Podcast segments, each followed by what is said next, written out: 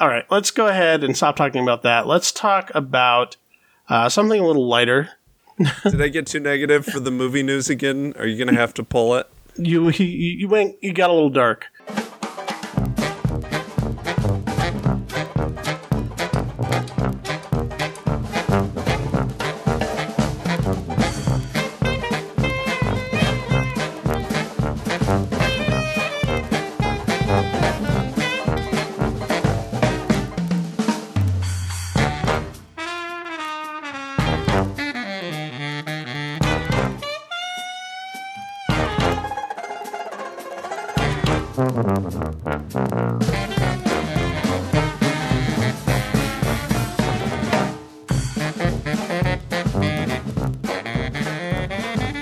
Welcome to another episode of the MacGuffin Podcast, the movie review podcast that politely disagrees to agree. That's an oldie but goodie. Uh, the movie review podcast that dreams are made of. Keith Foster, you live in San Diego, and you are the co host of this podcast. Cassidy Robinson, you live in Las Vegas, Nevada, and you are also the co-host of this podcast. Yes, uh, old old habits die hard, as they say, as Alfred Pennyworth says in uh, Batman Forever. A movie quote that has stuck with me for whatever reason. You know, uh, uh, Alfred, uh, what's his name? Uh, Michael Golf. Michael Gough. He's uh, undeniably the best Alfred. Oh, And yeah. Not even close. They give him, yeah, like not even a contest, but Yeah. Uh, he also has the best like one-liners and bits of Alfred sass. Mm-hmm. Because he- here's the thing with with Michael Gough, it worked because he wasn't always sal- sassy. He was genuinely pretty sincere. Yeah. But every once in a while, he'd sneak in those one-liners. Whereas, like with fucking Jeremy Irons, it was like every line was like, "Okay, come on." Right. And Jeremy Irons is a terrific actor, but I mean, you can only do so much with some of those screenplays. Sure. I, I'm just saying, I think that the reason Michael Gough is the best Alfred is because his his performance is downplayed and nuanced, Right. whereas Jeremy Irons, it was like they were saying, "Yeah, can you sass it up a bit? Can you be like a uh, uh, can you roll your eyes with every line you say?" Right. What about I don't what- know why this is my Zack Snyder impression, but it is what it is. it works. Um, what about what about uh, Michael Caine? My problem with Michael Caine as Alfred, and he's great in those movies, but it's so I could never see him as Alfred in any other context than those movies, and I barely saw him as Alfred in there in that context. Um, What do you mean? Michael Caine is just so on brand. Michael Caine. Oh, It's sure. like- yeah. It's like let's say you're like building a stew, right? And you want to like bring Yeah, in yeah, a yeah. lot of different flavors, and but you want it all to kind of like come together in one like um, I mean, I cohesive get it. It- deal. Michael it- Caine is just a very powerful flavor. Yes, but it is. It, he is very on brand for Michael Caine and also Mm. very on brand for Alfred. So I I can't say that I'm mad at it because it makes sense. But Sure. he's he's so recognizable as Michael Caine that it feels like Yeah. a Michael Caine performance. It'd be like if you got uh fucking Meryl Streep to play the mom in Paddington, right? She might be fine. Sure. Or like still- Aunt May or something like that. Yeah, yeah, yeah. Ooh, that's even better. Yes. Yeah, Uh, it's Meryl like Streep okay, like May. she's a great actress, but uh, there, there, there is such thing is having an actor with too much gravitas for a part. Yes, especially a, a supporting role like Alfred or Aunt May or Yeah, uh, or, or or fucking Kevin Costner as Superman's dad. Pa Kent. You I had no problem with that actually, but that was because ah, okay. Now we're now we're going Okay. way too off Okay. off script here.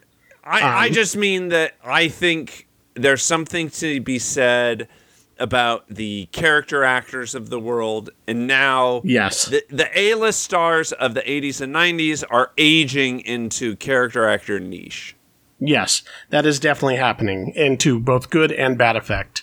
Um, today we're going to be talking about Hobbs and Shaw, the uh, Uh, Fast no, and today, Furious. fu- fuck that. presents Today we're going to be talking about. Today we're going to be talking about Alfred, all the Batman Alfreds. All we ever Uh, talk about on this podcast, it's the Batman movies. Yeah, I. this is a low key Batman podcast. We should just change it uh, to Talking Knights. You know what? but I think it's this is going to culminate in us doing a Batman 1989 uh, commentary Ri- track. riff tracks. Yeah. Yeah. But yeah, so we're going to be talking about Fast and the Furious presents Hobbs and Shaw, and uh, we're finally going to get to our homework, Enemy, which I assigned you uh, last time we did one of these podcasts. But let's go ahead and get into a little bit of uh, consume, obey.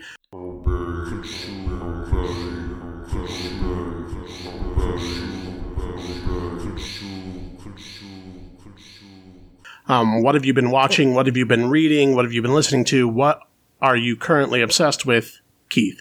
Uh, ooh, I have a couple, but I'm I'm thinking of which one to save, so I'll go with the one that I remember off the top of my head. Um, I just finished watching uh, Good Omens. Uh, on it was a, You just finished watching it. Uh-huh. Yeah, uh, it was an Amazon original based on Mm-hmm. the novel by Neil Gaiman and Terry Pratchett. Sure. Which, by the way, by the way, I want to fucking put an end to the Neil Gaiman Neil Gaiman debate. Uh, it's Neil Gaiman. Always and- has been, indisputably. Yes. So I uh, I always pronounced it as Neil Gaiman. Yeah. It wasn't until later until some someone was like, "Oh, I think it's Neil Gaiman," and then all of a sudden everything was in doubt. Mm-hmm. But uh, I recently also uh, this was a little while ago. This was like six months ago or something. I listened to his book on Norse mythology Yeah. on audiobook, which he himself narrated, Okay. and he himself pronounces his name Neil Gaiman. Okay, there it is. On the record from the man himself. On the It is- record, it's we no longer have to add the uh, pretentious I inflection.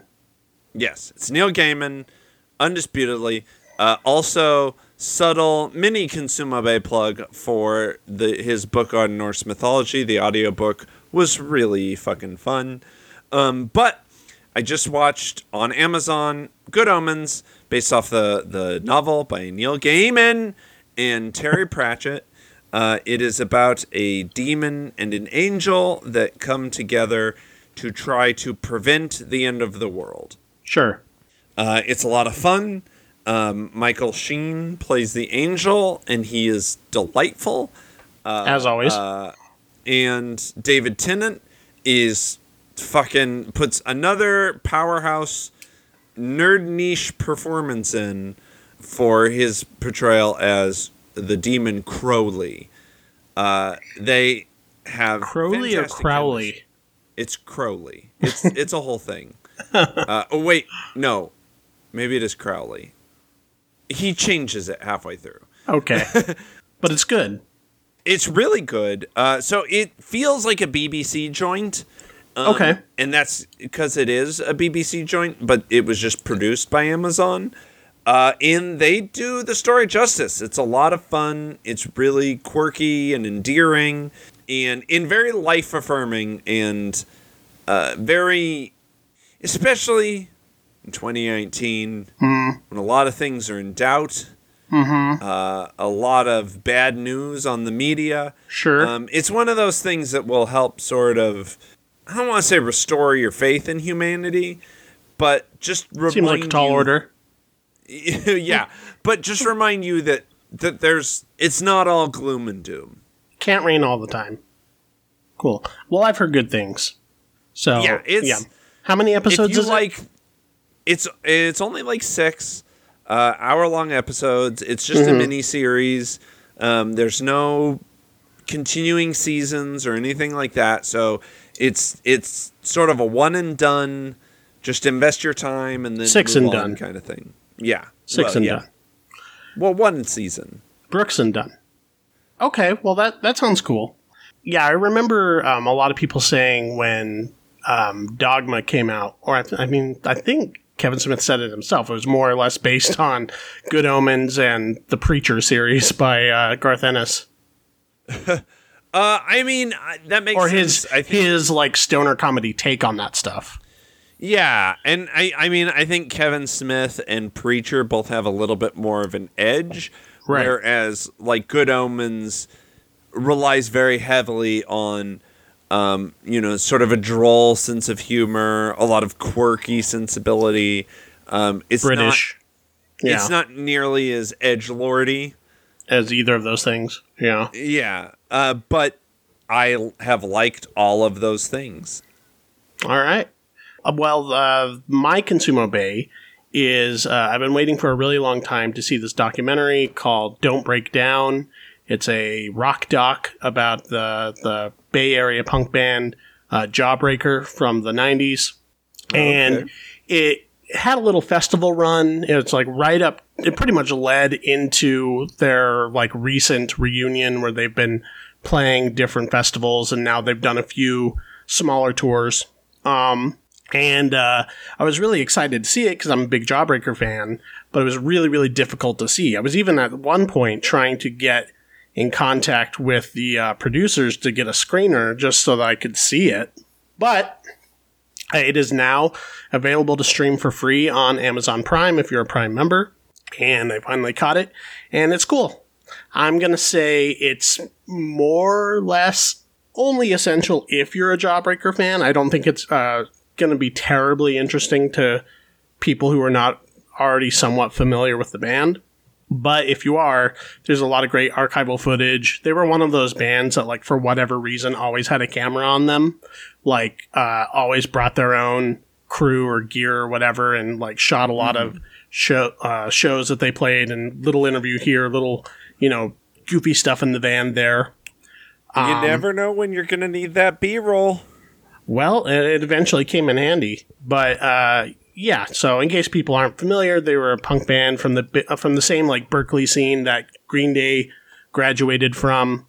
Um, and in fact, Billie Joe is a talking head on the can- on the uh, documentary, and they were one of those guys or one of those bands that they're like your band's favorite band, where not a lot of people like generally know who they are, but the bands that you like, they're one of their favorite bands probably and they uh, kind of got swept up in that post Nirvana like uh, industry thing where every punk band, no matter how popular they were, got signed to a major label for a minute.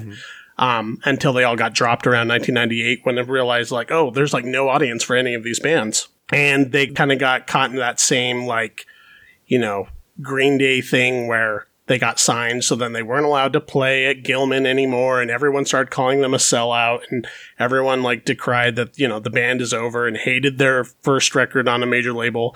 It's a it's an interesting little uh, piece of uh, punk rock history. Um, and I've also gone back Cool. and been listening to a lot of Jawbreaker and uh, uh, Jets Brazil, which is the band that Blake played in after Jawbreaker broke up. Nice. Yeah, I like uh I think I like Jets to Brazil more than Jawbreaker personally. Sure, I- they're a little bit more to- like rock and roll, Yeah, and a little poppier. Um Mm-hmm. Yeah. more cleanly produced. Yeah. Yeah.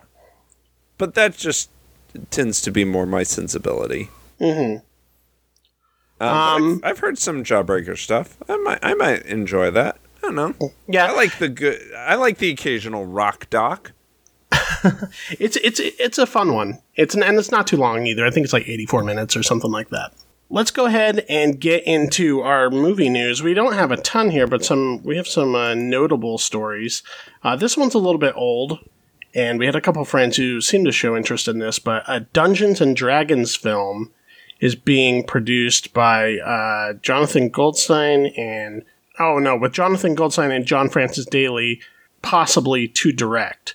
So we've had a Dungeons and Dragons film. Did you see it? The one with Marlon Wayans? I fucking did. This was a long time ago, by the way. This is like 2002 or 3 or something.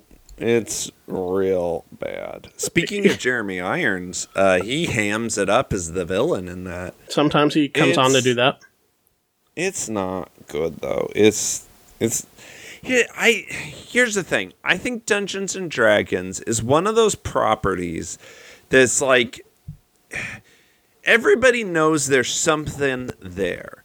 There's the world building is done. Mm-hmm. There's a mythology sort of behind it. A pretty need a popular brand name IP behind it. Yeah, but it's not.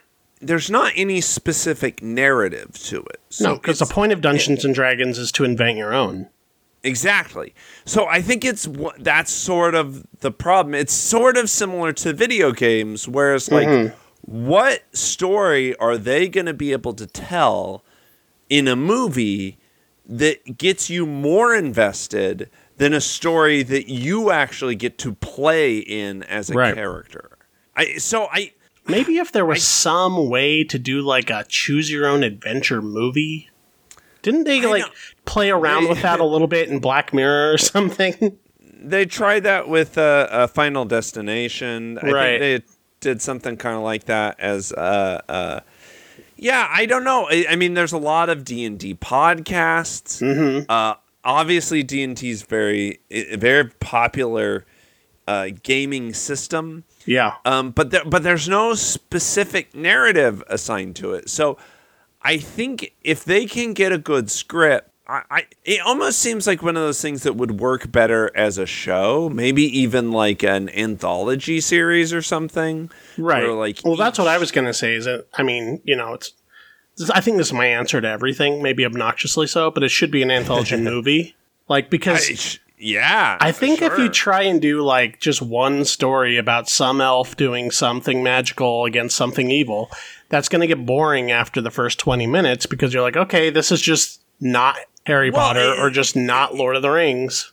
exactly it's not it's not in it doesn't capture the the the magic of why everybody is involved in the thing Yeah, there's no like Uh, characters within D&D that are like beloved.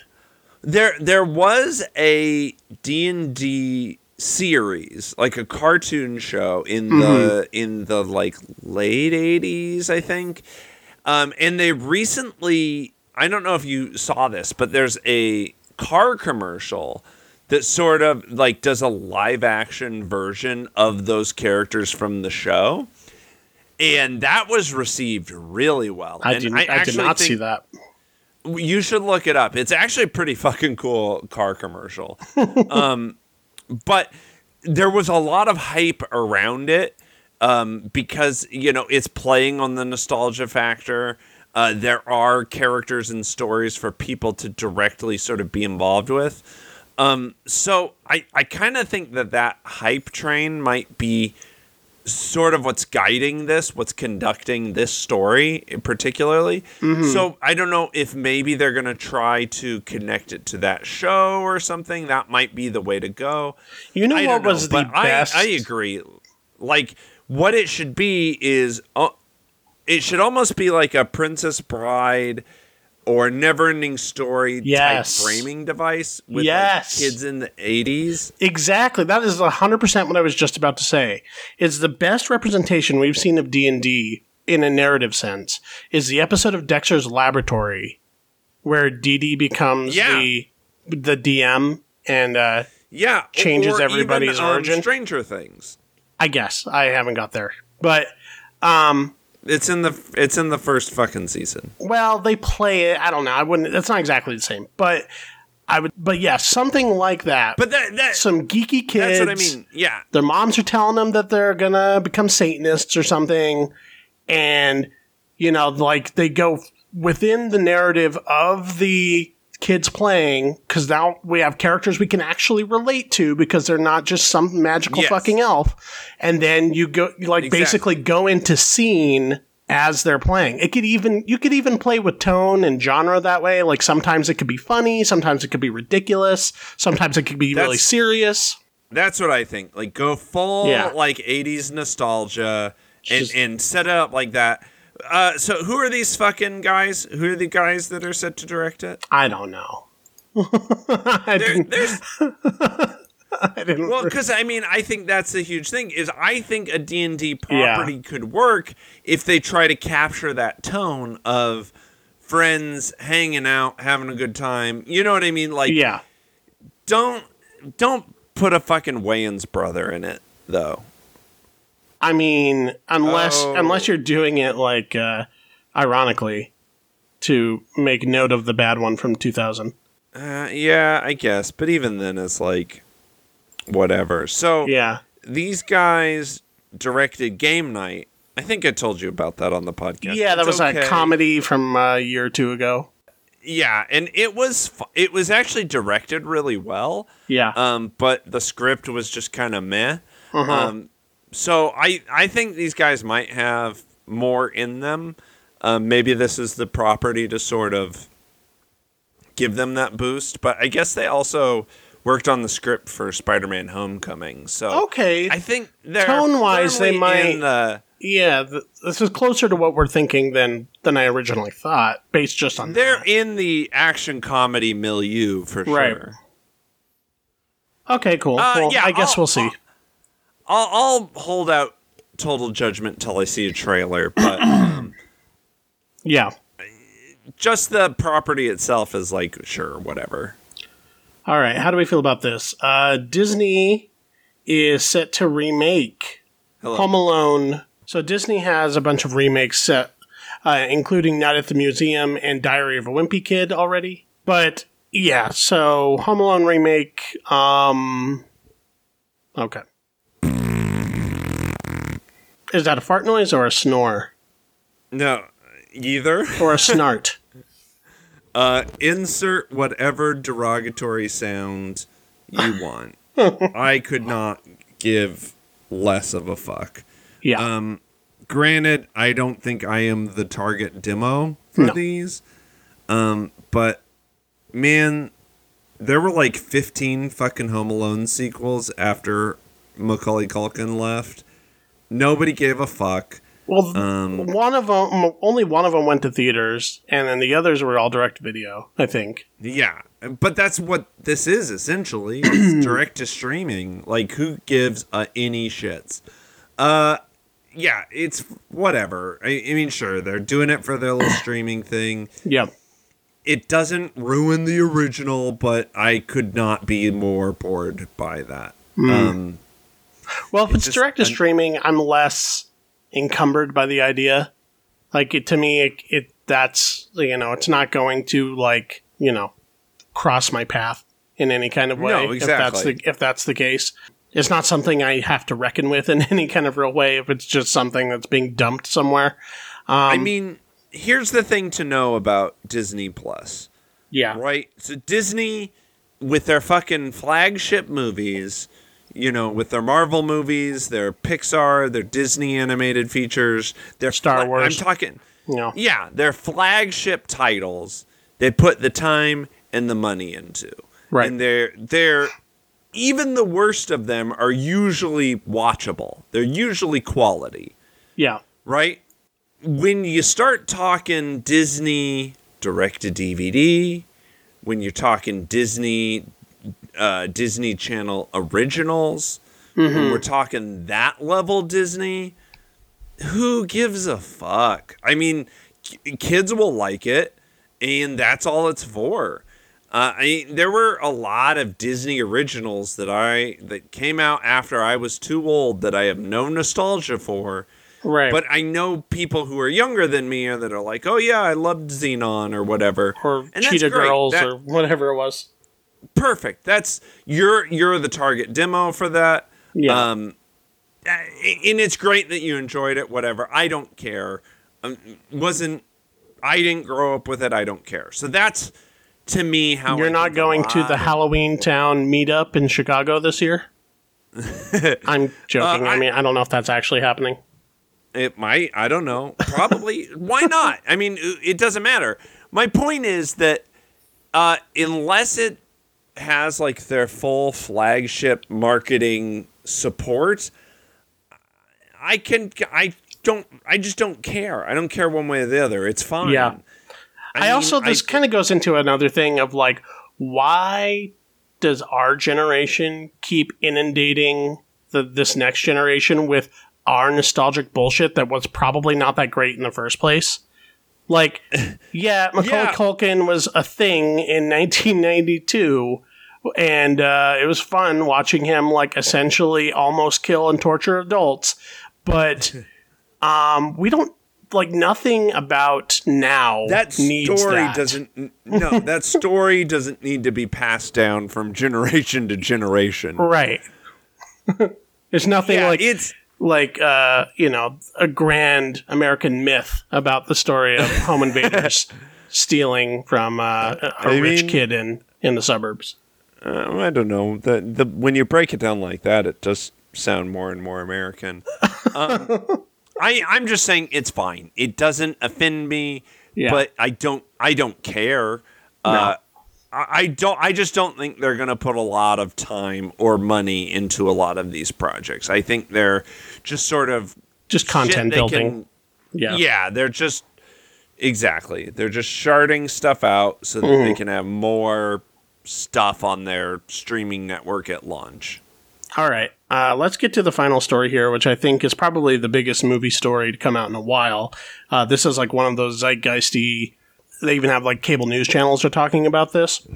So Universal uh, slash Blumhouse had a movie, a thriller coming out, and um, called The Hunt, in which coastal elites uh, fly to the middle of the country to hunt, quote unquote, deplorable human beings this got shelved by uh, Universal after the two mass shootings we recently had uh, back to back. I think within less than 24 hours, and um, a uh, the president and a bunch of other people, mostly right wing people, uh, got mad at the trailer or sort of the premise of the trailer and called for a boycott and all of this stuff. So.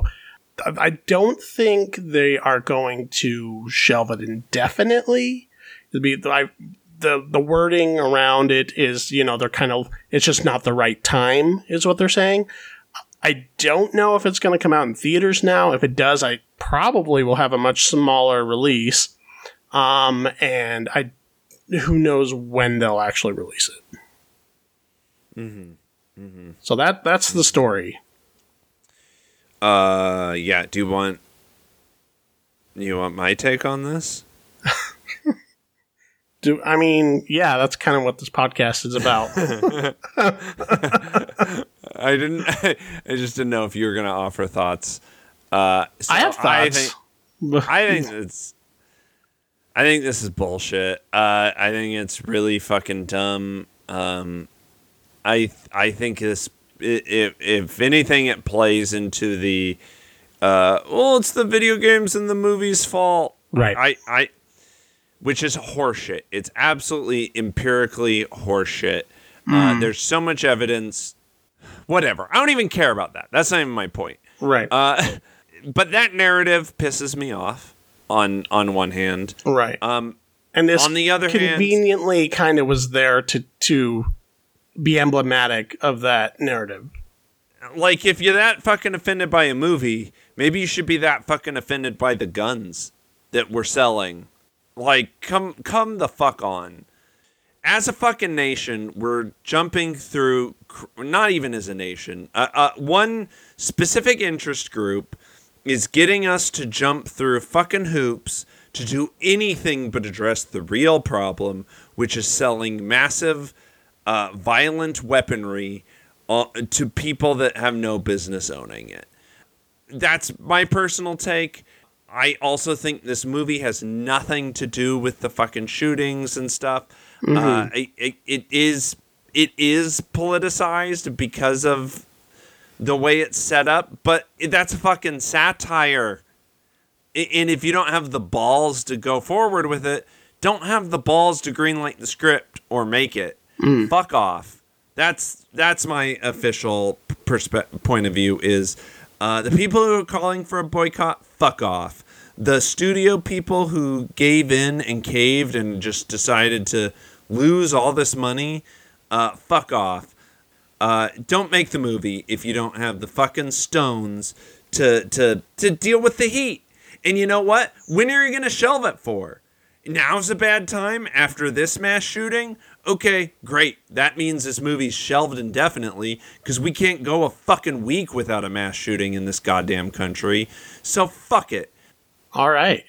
I have a slightly more nuanced perspective on this. Uh, I do think that it's quite obnoxious that this movie became the story after what is essentially an inexcusable uh, lack of dealing with the problem with gun violence in this country. Leadership? Yes, accountability and leadership. Yes, and the way that lobbying works, and there, there's 150 other problems before you start getting to violent video games and movies. However, the original going title for this movie was Red Red State versus Blue State, and the fact that the that the um, targets, I guess, or the victims of the film are called by name deplorables. Mm-hmm. Yeah, I think that's intentionally incendiary. Yes, and and and do I think it's in poor taste? Maybe. I haven't seen the movie. I thought But the Purge my- movies were in poor taste, and they keep making Oh, I- those. I fucking love the Purge movies. Uh, don't don't you talk to me about the Purge movies. Uh, I yeah. I mean, and to me, Uh, this but- just but feels like a little bit. So- this is kind of a Purge knockoff. Like, let's be real. But Sure. And and but here's the thing, like The Purge, even though it's a horror thriller, Yeah. it is also firmly a satire. sure, yeah. Like it, it I don't think it's it smart is- satire, but sure. Not not necessarily, but that's not my that's not anybody's necessarily place to judge. Like, is this movie in poor taste?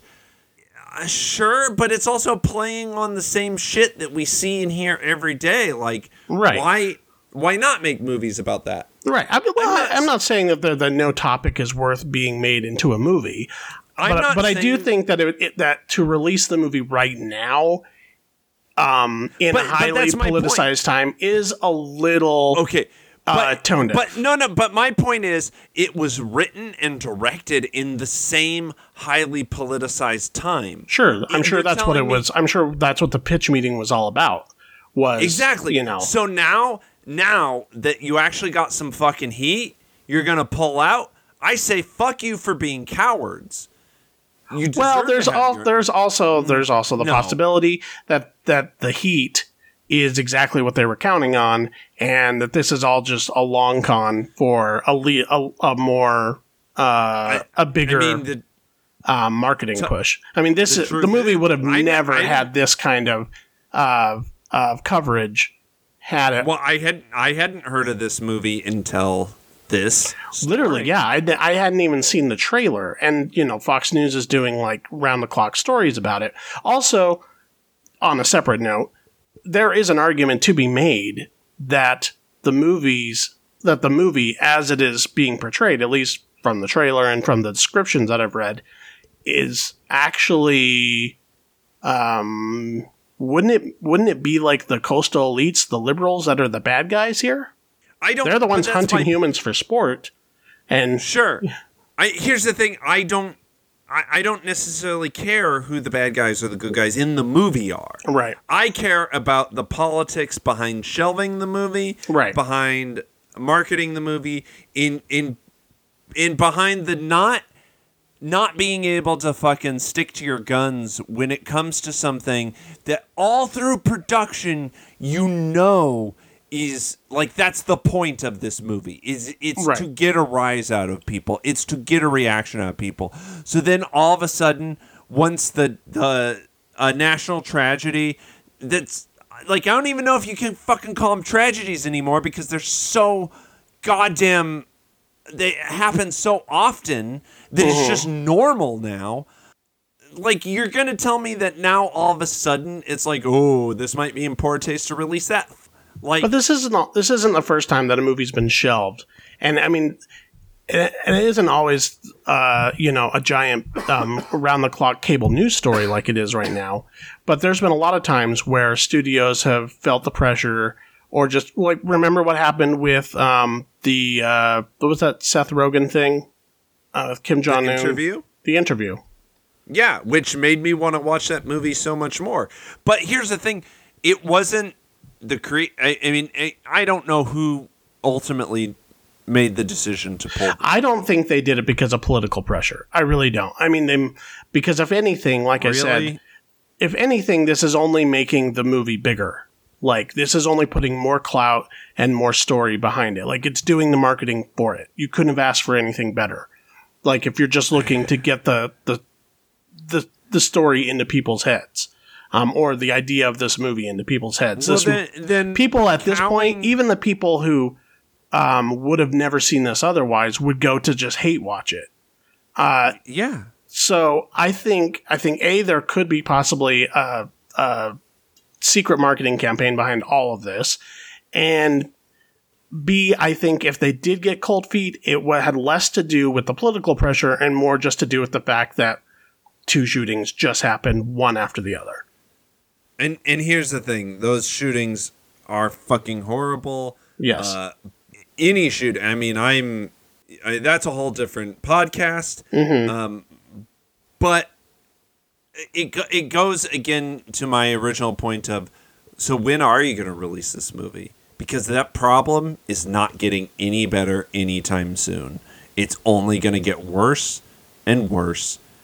I, I mean, the moment we as a f- collective nation decided it was okay that school children were slaughtered, which is what happened, uh, that's that's the moment. Then when when there was no bottom. when you give when you give up any accountability, when you you know if you're going to make a movie like this, there's no such thing as as as waiting for the right time anymore. Like that's who we are as a people, as a culture. yeah. And, and the, the fact that, I mean, I'm beyond numb to it. So you're going to make a movie like that and then all of a sudden, like, say it's in bad taste? Like, if it's if you feel like it was in bad taste, it was always bad taste. Sure. And and and so there's not going to be any good time to release it. Because that's we that's what that's where we live now. Yeah. I think it'll. I I think it'll be released. Um, they might mean, hold it for a little I- bit, uh, but I think now there is now. If there wasn't before, there is now a demand for it. and I'm I'm not into the politici- pol- mm, politicization for marketing either. No, but that's almost a new marketing trick. Like that's the new new. Is if you can get cable news to talk about your movie, or you can get people on Twitter arguing about it. That's I mean, almost as good as you know, uh, full page ad in the New Mm. York Times. I'm I'm not gonna say that's anything new though. I mean that's been happening since. I, I mean that's always happened. Harry Potter, Pokemon, Metallica. Uh, uh, Right, but in those cases, the, that the was like a, fucking. The in- fucking Beatles, like it's sure, sure. always yes. There's always the there's case. always people to offend, but uh, in those cases, those those are like actual reactionaries. But I think ever since I don't know, there might be examples before this, but I think when the Ghostbusters thing happened in 2016, it it almost created a new type of marketing where you create dissent online just to co- Yeah. just to uh, make a story out of your mediocre movie. Yeah, I don't know. I bet it. I bet it happened. I bet it happened differently, but I bet it's happened. I'm saying there are now departments in marketing teams that are just going online, pretend fighting with people just to cause more buzz. Maybe I don't know. What whatever it is, I don't like any of it. I don't No. like. Everything about the story sucks. I'm sorry I brought it up. I'm. Um, I'm not even that. I don't know. We'll see if the how good the movie is. The movie's probably whatever. it's probably a lesser version of The Purge, which I already said are movies I don't really like. Well, you need to revisit them because I've heard that the last one, the last couple, I did I stopped after the second one, but I've heard that Purge election year and the first Purge are like maybe better. I don't know. I think the second one's probably my favorite. Well, yeah, because it's basically Escape from New York. Yeah, the uh, election year is. I actually don't. I, I watched them pretty closely together, so I don't Yeah. know that I could tell them apart. Except that one had more uh, uh, scary Uncle Sam's walking around. Right. um, all right, all right. Let's go ahead and stop talking about that. Let's talk about uh, something a little lighter. Did I get too negative for the movie news again? Are you gonna have to pull it? You you, you went you got a little dark. Um, Fast and the Furious, Hobbs and Shaw. I'll let you describe it. What happens in this movie? Okay. Um, there's a virus or something. Right. this is bad. Um, basically, uh, uh, Hobbs and Shaw yes. are characters from Fast and Furious movies, Uh huh. and they have to team up, even though they hate each other, Yes. to save the world from the cybernetically enhanced uh, Idris Elba playing Brixton Yes. to save to save Jason Statham's Sister. sister, Yeah. uh, played by Vanessa Kirby. yes.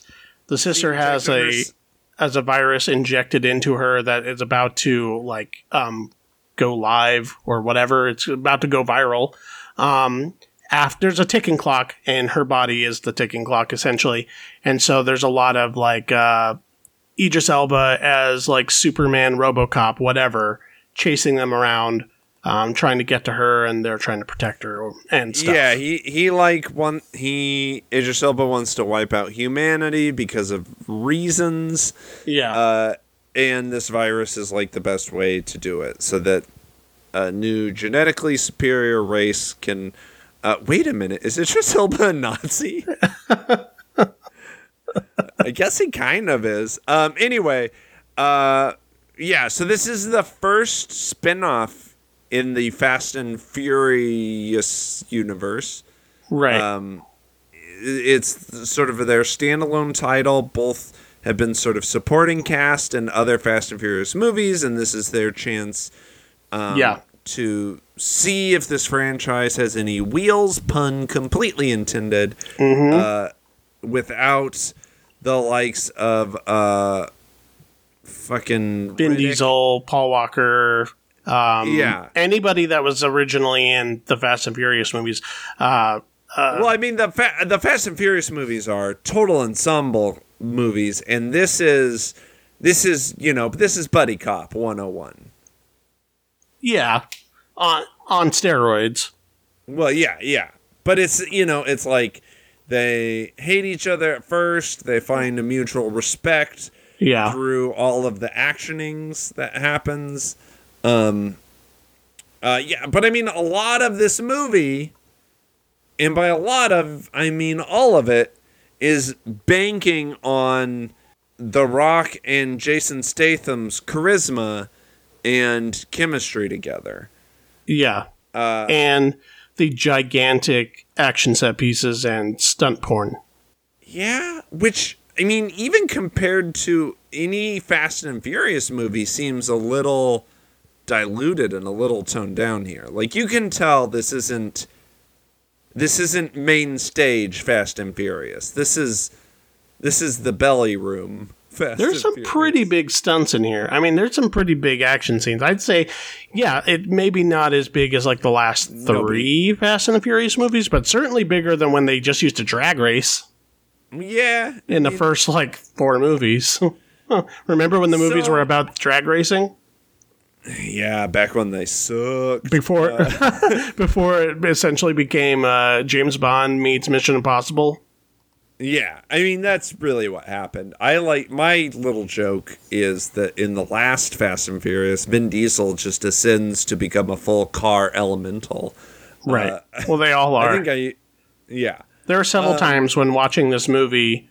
Um, friend of the show Ashley was sitting next to me in the theater, and she goes, "They're dead, right? Like now they would die." I'm like, no, they don't die in these I movies. mean, Idris Elba nobody dies. has a transforming motorcycle so Yeah. that he can. It's just like so he can. it's like pull off- psychically linked to his body. Yeah. I guess they never totally explained that, but it was cool. uh, so okay, here's my thoughts on Hobbs and Shaw. Yeah. There's some fun cameos, um, but other than that, you saw all the best parts in the trailers. Yeah, or at least they alluded to the best parts in the trailers. I mean, that those I wasn't that into a lot of the stunts and the nonsense. I thought it was kind of boring, to be honest. Mm-hmm. Like this this movie as a whole, I thought was actually pretty boring. I don't know. I just never once doubted that everybody was going to turn out all right. Like Yeah. it didn't it was so light and so quippy. Yeah. I, I mean, even during the scenes where the characters are supposed to be like stressed or whatever, like they turn every fight sequence into a literal pissing contest between Jason Statham and The Rock for comedic effect. Like I, I propose that this movie might A literal comedy. pissing contest? I, uh, this movie does comes just short of actually doing that. Okay. I- and here's the thing i i think that that kind of fun and uh, you know a lot of it is pretty fun Yeah. um can sustain itself for 90 minutes uh you know but when we're talking two plus hours Yeah. nah once they start to try to do like serious character moments i'm like come on. We know what this movie is. Yeah. just give us the goods and get me the fuck home. Yeah, there's a problem with um, I'm going to say the series at large, but is especially um, prominent here, and that's there's always been kind of a, a corniness to the movies. Like they know that it's ultra masculine to the point of mm-hmm. ridiculousness, and they kind of leaned into that. Like originally, it was done sincerely in the first maybe Yeah. three or four movies, and then around Fast Five, they kind of found their groove in sort of like making fun of that tone while also participating in it. And they they held that balance pretty well, I would say, for a few movies there after Fast Five, and they sort of figured out what works. Now they've kind of tipped too far in the other direction, where they're making fun of it so much that nothing matters. You can't take the characters seriously. You can't take the action seriously. It all it, the whole thing just feels like a big like uh, like when you go to Universal Studios and you know people are just flying around on wires and shooting flamethrowers at each other, but it's all done in a very sort of hermetically sealed production. I way. actually literally had that thought of like, man, this would be a great stunt show at Universal Theaters. yeah, I but, mean that's what it is, like essentially. but but that's and that's the thing. It, it- if it had clocked in at just uh, oh, under an hour and a half, beautiful. Like that's what I'm here for. But yeah, it never is able to sort of sustain any real tension. I don't know if you saw like there's an article floating around the internet about like what like Jason Statham and The Rock and Vin Diesel have in their contracts in regards to like how much they can actually lose a fight and stuff like that. oh, I don't have know you heard- all that. Yeah, so there's this article going around and it's like that they have it like writers in their contracts that they're not allowed to like get beat up a certain amount. I, I don't know. Go search the article out. It's it is a fascinating read. Um, is any of it confirmed, or is this all just like Hollywood hearsay? You know, I can't speak to that. I didn't write the article. I can't even Yeah. remember who published the article, but it seemed like apparently this is sort of an old tradition, uh, like Sure, dating there's- back to like the, the days of Chuck Norris Yeah. and Steven Seagal and stuff. There's a, there's Uh, certain people who want to maintain an image that they are leading men or whatever, and they don't take risks.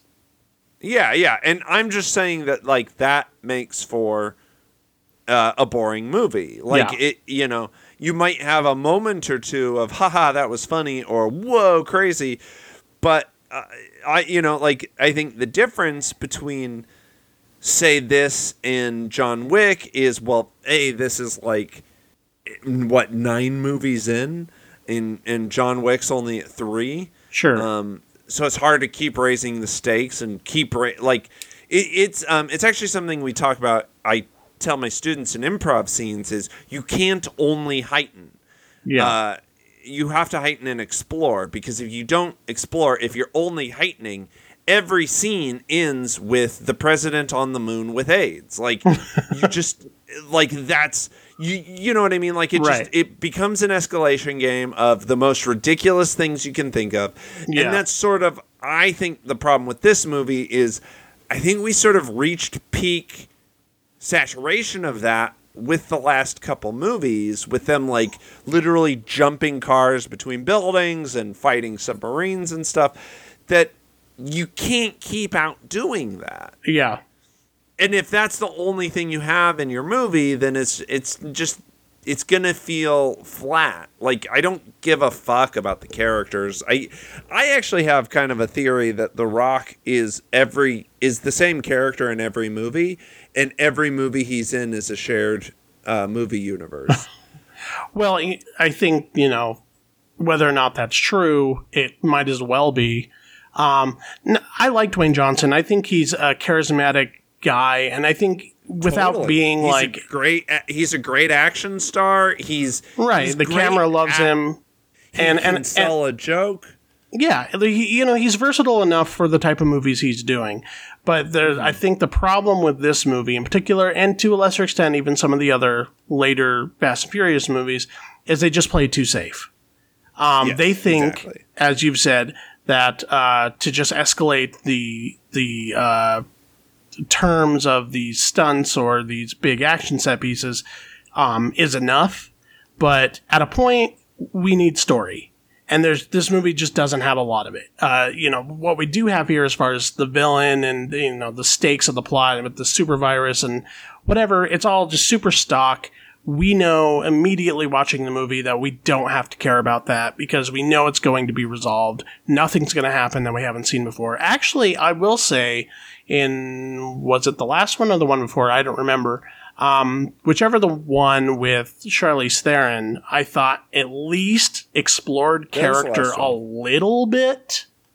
But yeah, I I I kind of come away with, with the same thing. It's like, well, that was empty calories, occasionally fun, mostly like boring. I don't. I I think that like the biggest sin this movie does is try Yeah. to make Jason Statham's character sympathetic. Like if because he's Well, they already did prick. that in the last few. a little, but like That's why I was surprised by this like this whole setup of like him and him and Hobbs being like, "Oh, not that guy. I'm never working with him." It's like, but you have been for two movies. Like we're But past that's that. what that. That's what I mean. Like, if if we're gonna still expect Jason Statham to be a fucking cunt, then Yeah. let's treat him like a cunt. Like, let's let's have him have a heel turn in the movie. Like, let's play with that tension at least. Uh, Yeah. You know, of can I really trust this guy? I, there's not a single second, not a single frame of this movie where you have any reason to suspect that he's not a massive prick, or, or, or to Yeah. that, that he is a massive prick, and that he hasn't like totally changed his ways. Like, if this were if this were like a larger budget, bigger, actionier version of the movie Bulletproof, you might have had Yeah. something. Exactly. And that's that's what it kind of should have been. Is the whole time being like, wow, he's a fucking asshole. Oh man, he might actually like team up with this guy or whatever. Like play Mm-hmm. with that tension cuz I don't care about this super virus. Nobody does. Uh it, it, it- yeah, it doesn't mean anything. Seems So- like a waste of Idris Elba.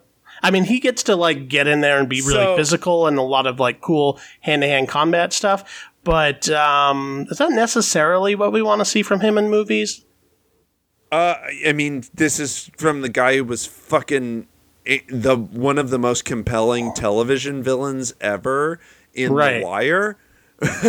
yeah, Yeah, exactly. Like Idris Elba can do better. However, uh, these are all my criticisms.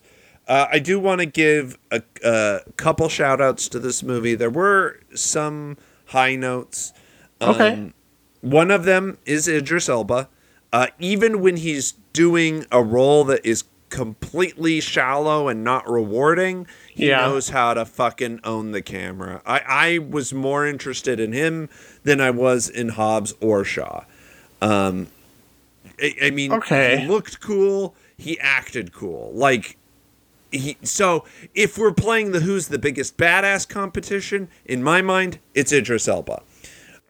As far as the dudes go, uh, I did really enjoy Vanessa Kirby.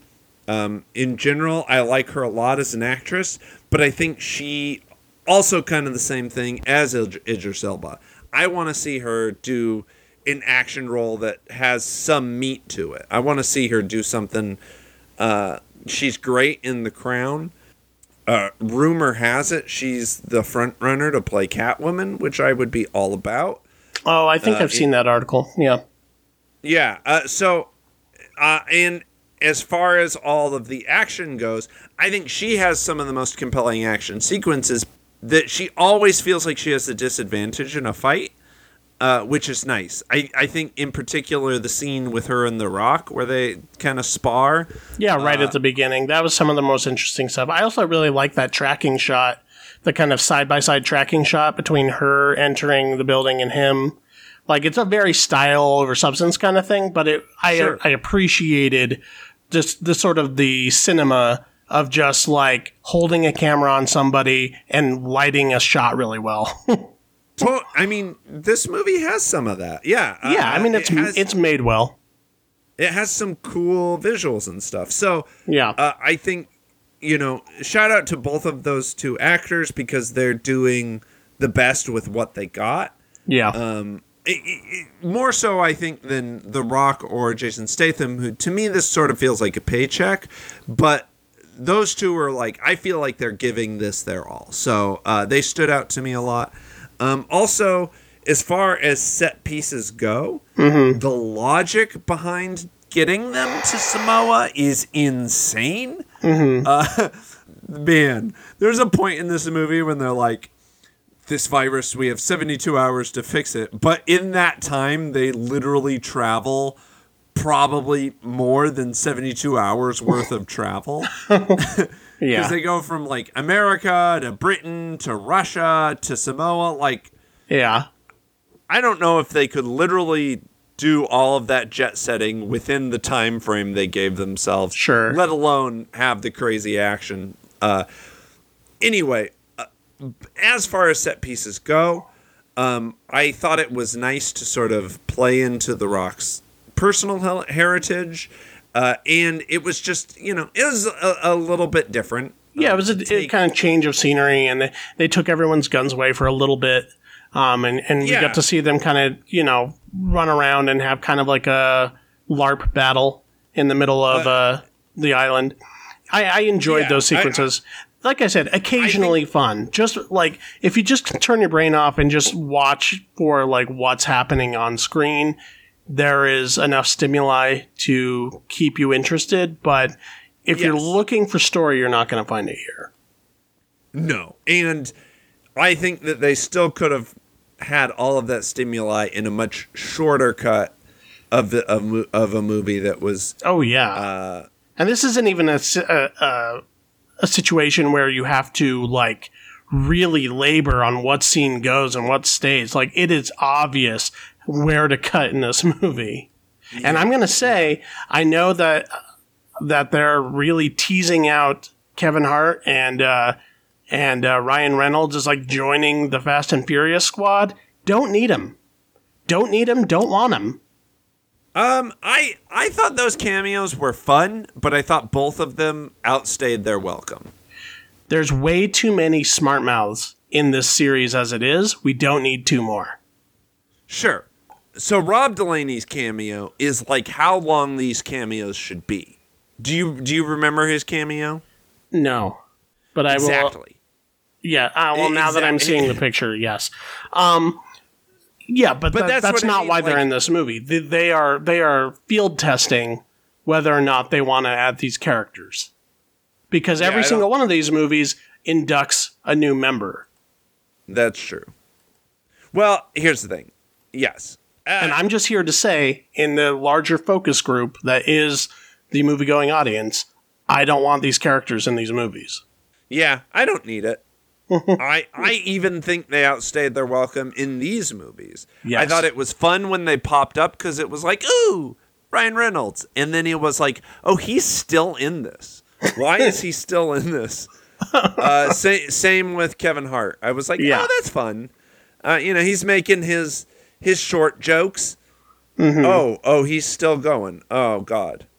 Yeah. So if I'm giving this movie a grade, um, you know, it's probably more realistically like a C plus, but I'm gonna give it a B minus just because it's totally inoffensive, and the people who this movie was made for are going to enjoy it.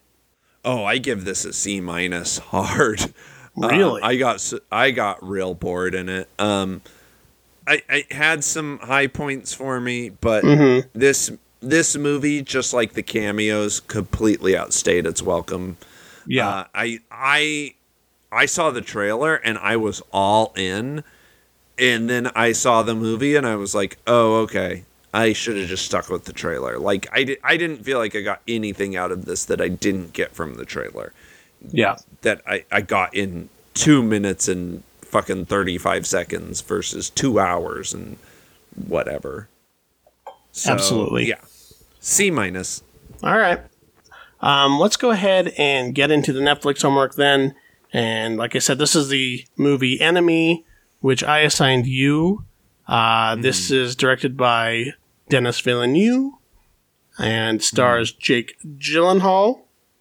I believe they did this the, either the same year or not very long after they did uh, Prisoners together, um, which was a much kind of like bigger star-studded thriller. And this was kind of a little indie thing that they made on the side. And it stars Jake Gyllenhaal as a history teacher who discovers through circumstances that there is a low level working actor who just happens to look and sound exactly like him. When he looks into this a little bit further, he comes in contact with the actor and they uh, try to figure out, try to sort of feel each other out, try to figure out what's going on. And uh, it sort of involves their significant others. So um, that's the Cliff's Notes on what's going on here. Uh, what did you think of Enemy? Uh, yeah, that is a way oversimplified version of what's going on here. Um, so It's a doppelganger movie. Yeah, yeah. And at first, up until the very ending, I was kind of out on this movie. Yeah. uh, and then the very ending, I was like, what the fuck? what the good goddamn fuck was that? And it made it it's it it made me like rethink the entire movie. Um to the point where I had to like read articles and shit about this uh to sort of wrap my head around it yeah. it very much caught me off guard. um, and then after that, after I sort of dug into the movie a little bit more, I was like, oh, fuck, this is kind of brilliant. But then I was like, but is it brilliant if I have to, like, if I have to do all this homework to figure it out? Like, shouldn't I be able to uh, figure it out from the viewing? Uh, yeah, I so this movie is filled with sepia tone. Yeah. Uh, really dimly lit. So a lot of my problem with the movie eh, on, on under my initial viewing of it mm-hmm. was I never really got a good sense of what the fuck was going on with either of Jake Gyllenhaal's characters. Like the character that is and that was sort of it sort of kept me at distance with this movie. He's he's investigating this doppelganger, but he never really has a reason why. And that Wouldn't you? really bothered. No, You wouldn't. I mean, You're watching some movie. You're at home watching Netflix, and then all of a sudden in the background there's a bellhop that looks exactly like you. Like not could be your brother, but like exactly like you. I'd just be like, And oh, you weird. wouldn't at least look into it? I I might look up who the actor is, but I I don't think I would be. That's what the lengths he goes to. Sure. It, it became unrealistic to me. It was like, what the fuck is he doing? Well, there's a, there's an element So, like, to y- there's an element to the story, Yes, and, and there's yes. an element to like the whole discovery process on both sides um, that is obsessive.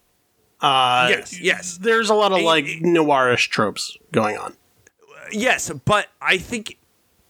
Uh, so the thing is, with a lot of noirs, with that sort of trope, I'm not usually left questioning the main character's motivation behind it. It's just like, oh, uh, you know that. Uh, sure, that's the next step in the adventure or whatever. Right. In this, because of the way it's it's played pretty realistically, it's played pretty. Um, there's moments of high surrealism Yeah, Um, but for the most part, it's played like a lot more realistically than your average noir. So that justification of, well, that's just to where the story needs to go, didn't work for me at first. Um, but after I read some interpretations of the movie that I liked, I was like, ooh, yeah, I can see that. That makes a lot more sense which I don't want to go into too specifically uh, because A, they aren't my theories. I didn't come up with them. And B, I don't want to spoil anything. sure. Um, I haven't read anything about this movie. I had to. No, I, under- I, understand. Like, I, you know, I got a little obsessed with it after watching it. which well, I guess says something. Uh, there's a lot of David Lynch worship going here. Um, totally, yeah. Uh, this is very Lost Highway feeling. Uh, spe- specifically, you know, the idea of doppelgangers, um, the way it's shot, a lot of dark lighting, a lot of dream sequences, a lot of is this real, is this not real? Um, a lot of that kind of stuff is happening. You even kind of get the LA like movie star thing. but uh, Eh, thing, Eliz- uh, uh, Isabella Rossellini plays his mother. yeah.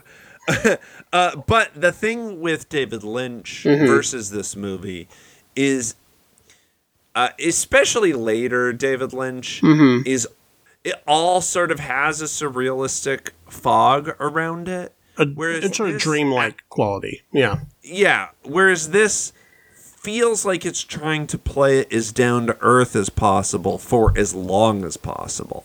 Yes and no. I think you're supposed to. I, I mean, I think that Well, the, I mean, the movie. Yeah, the first shot. The, I mean, the first fucking sequence in the movie is pretty crazy and dreamy. Yeah, and there's there's sequences in the movie all along, which is um, playing around with dream logic.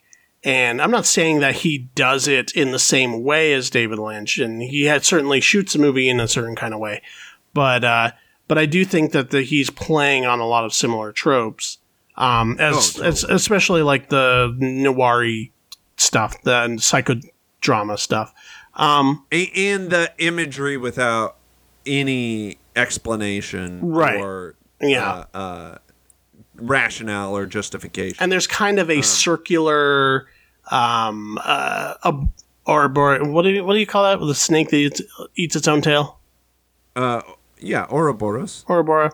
Um kind of structure to the movie where it, where it kind of uh, ends where it starts kind of thing. Um Yeah. all of that stuff is very reminiscent of of the sort of like Mulholland Drive uh, Twin Peaksy type stuff. I think that that grounding in reality, while it sort of took me out of the movie with my first viewing of it, I do think that is why I was sort of obsessed with it after immediately watching it. right Um, trying to piece it together yeah, it feels like it can be. Whereas a lot of David Lynch doesn't. Uh, especially like Lost Highway. That is about as obtuse of a movie as you can get. It gives you just enough bread breadcrumbs though that you can like you know spend all day in front of a chalkboard trying to connect the dots. this or uh, or Lost Highway. Lost Highway, um, because there's like so many characters and so many crazy scenarios. Oh, sure, yeah. What I enjoy about this movie, and to a lesser extent some of the Lynch movies, is I enjoy like absolutely ridiculous what if scenarios. And I remember there was one time driving around with uh, with Cade, and uh, he was showing me one of his old apartments that he lived lived in when we were driving around here in Las Vegas. And I said, What would you do if when we drove by, you saw you and Ashley walk out of your old apartment right now? and this movie essentially just takes one of those insane what if scenarios and like lets it play out. But um, see, I think I think even that would have been but I think even that would have like th- that scenario that you just gave me is more relatable than just happening to see an extra in a movie. Like I, that's what what got me is like I see, you know, like like seeing it in a movie has this sort of detached quality. It's too justifiable. It's like, oh, it could just be the lighting or the angle or the makeup or like like yeah, I get that it looks just like him, but but does it? You know what I mean? Like I I couldn't ever see myself being that convinced from just an extra in a movie. Whereas if I saw someone on the street, mm-hmm. or, you know what I mean? Well, also I I thought about like you know when they do eventually see each other, the actor would have more of a an understanding of what he looks like from every angle than than a history professor. Like yeah. We don't see ourselves as other people see us. That's why sometimes when you're on camera or you get a picture from a bad from a weird angle, you're like, that's what I look like. But, you know, sure. an actor is going to be acutely aware of all of his angles and things like that. So, I mean, that was just something that came to mind when I was, while I was watching. But um, you know, that might even be purposeful. There might be something to that narratively. I absolutely think there is but again, I couldn't come to these conclusions. On There's also all this uh, stuff in the beginning that kind of leads leads you to believe there's something narratively happening, where the uh, Jake Gyllenhaal's um, uh, history professor teacher character is lecturing about fascism and um, how society uses enter- or fascist society uses entertainment to like n- numb the masses or whatever.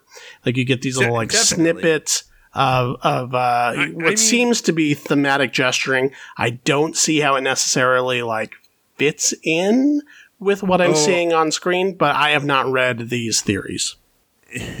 Again, I feel like I kind of cheated with this review, mm-hmm. um, but I, I just had to. I had to know what I fucking just watched, um, and I think I think that those do fit in, but I will say there's also just importance to those because like the fact that Jake Gyllenhaal mentions that these cycles like repeat themselves right. and this the cycle that this character goes through definitely yeah, which goes into the cyclical uh, nature of the story. Yeah. yeah.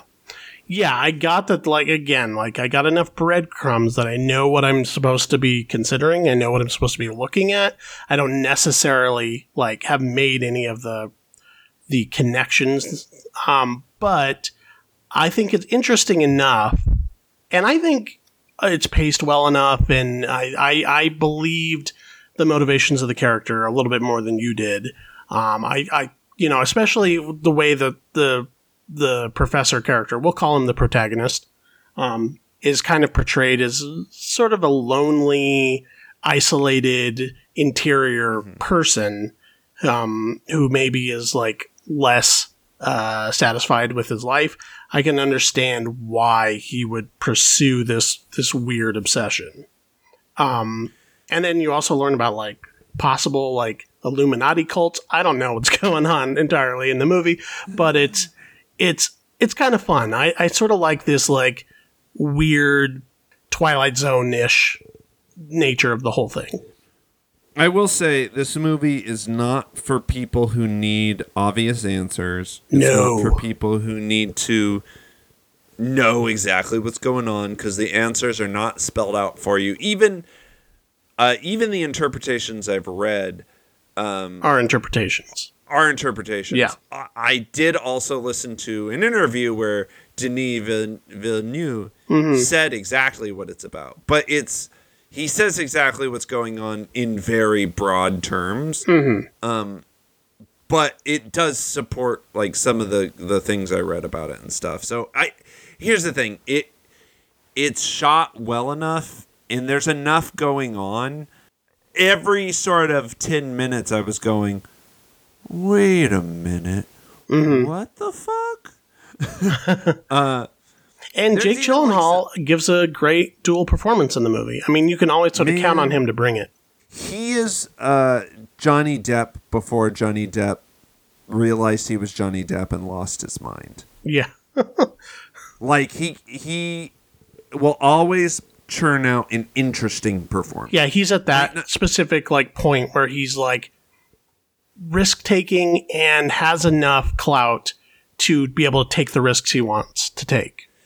Yeah, and and no matter the movie, even if he's playing a more normal character, Yeah. he's gonna he's gonna work for it. He, Yeah. I I don't think I've ever seen Jake Gyllenhaal phone it in. Even fucking Bubble Boy, uh, he you know what I mean? Like Yeah. he he's one of those actors that is. A I didn't see Love and Drugs, but you know. Uh, yeah, even that he's you know, uh, I did see that, and he's it's not anything like super challenging, but it's as far as uh uh sort of uh mid to late two thousands romantic comedies go, uh, it, it was it was fine. Yeah, yeah. No matter what with Jake Gyllenhaal, you know that I at least know I'm in capable hands. Yeah, and there's going to be a quality performance, or at the very least, a very considered performance. There's some times where I think he tries stuff and it doesn't work out, but he's at least trying stuff. Oh, like Okja. I Yeah. remember him sticking out like a sore thumb. Yeah, that, like he but I- was- I, Nuts in that movie, but in a, in kind of he was like low key ruining it, but in a fun way. yeah, but I, but I, exactly. But that's what I mean. Like I at least appreciate it. I appreciate that he swings for the fences every time. right. Yeah. Yeah. And I think him and Denis Villeneuve have a good working relationship, and you can definitely tell like he was like on board with what's going on here. But yeah, this is very much a boutique film, very much kind of a think piece, a tone piece. So if that's none of that sounds interesting to you, um, you're probably not going to like it. But I sort of enjoyed uh, the head scratching nature of the whole thing. I wanted to immediately watch it again. Uh, it's and that's the other thing. It's not uh uh super long either. It Yeah. It for It almost kind of feels like an extended short film. yeah for the type of um headiness, the particular brand of headiness that it has. Mm-hmm. Uh, it it moves pretty briskly. Like it doesn't. Yeah. It doesn't uh, linger or overstay its welcome. So I appreciated that. That it was like, uh, here's your symbolism. I'm in. I'm out. Fucking crazy ending.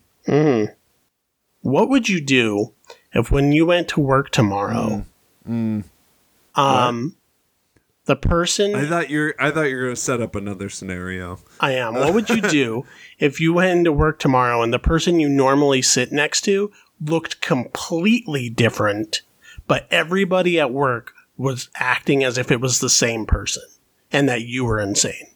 I'd probably think that I had just finally snapped. Keith, what is the Netflix homework for next week? Uh, next week we are going to watch Solomon Kane, based off of the novels by Robert E. Howard. All right, that's the episode. If anybody you has should- anything to say That's about your fucking screenplay you should write.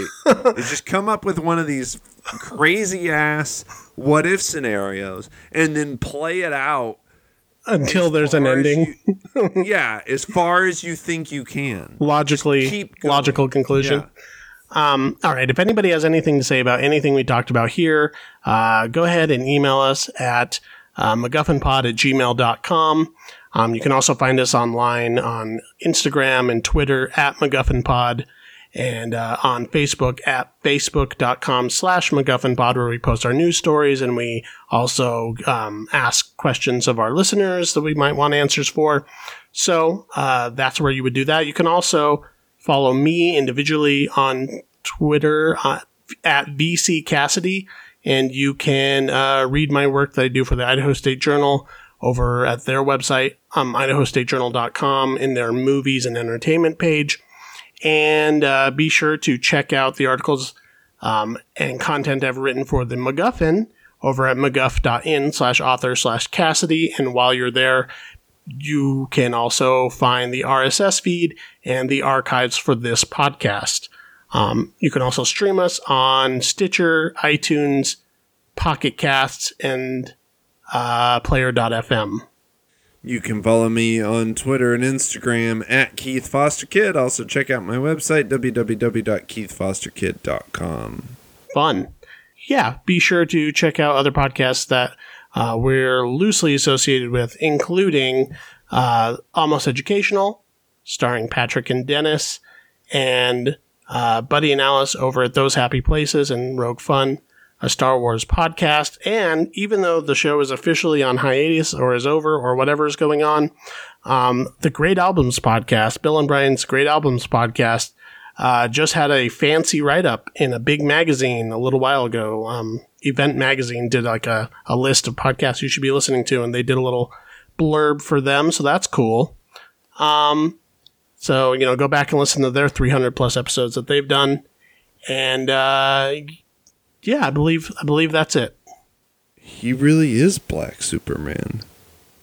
Okay, bye.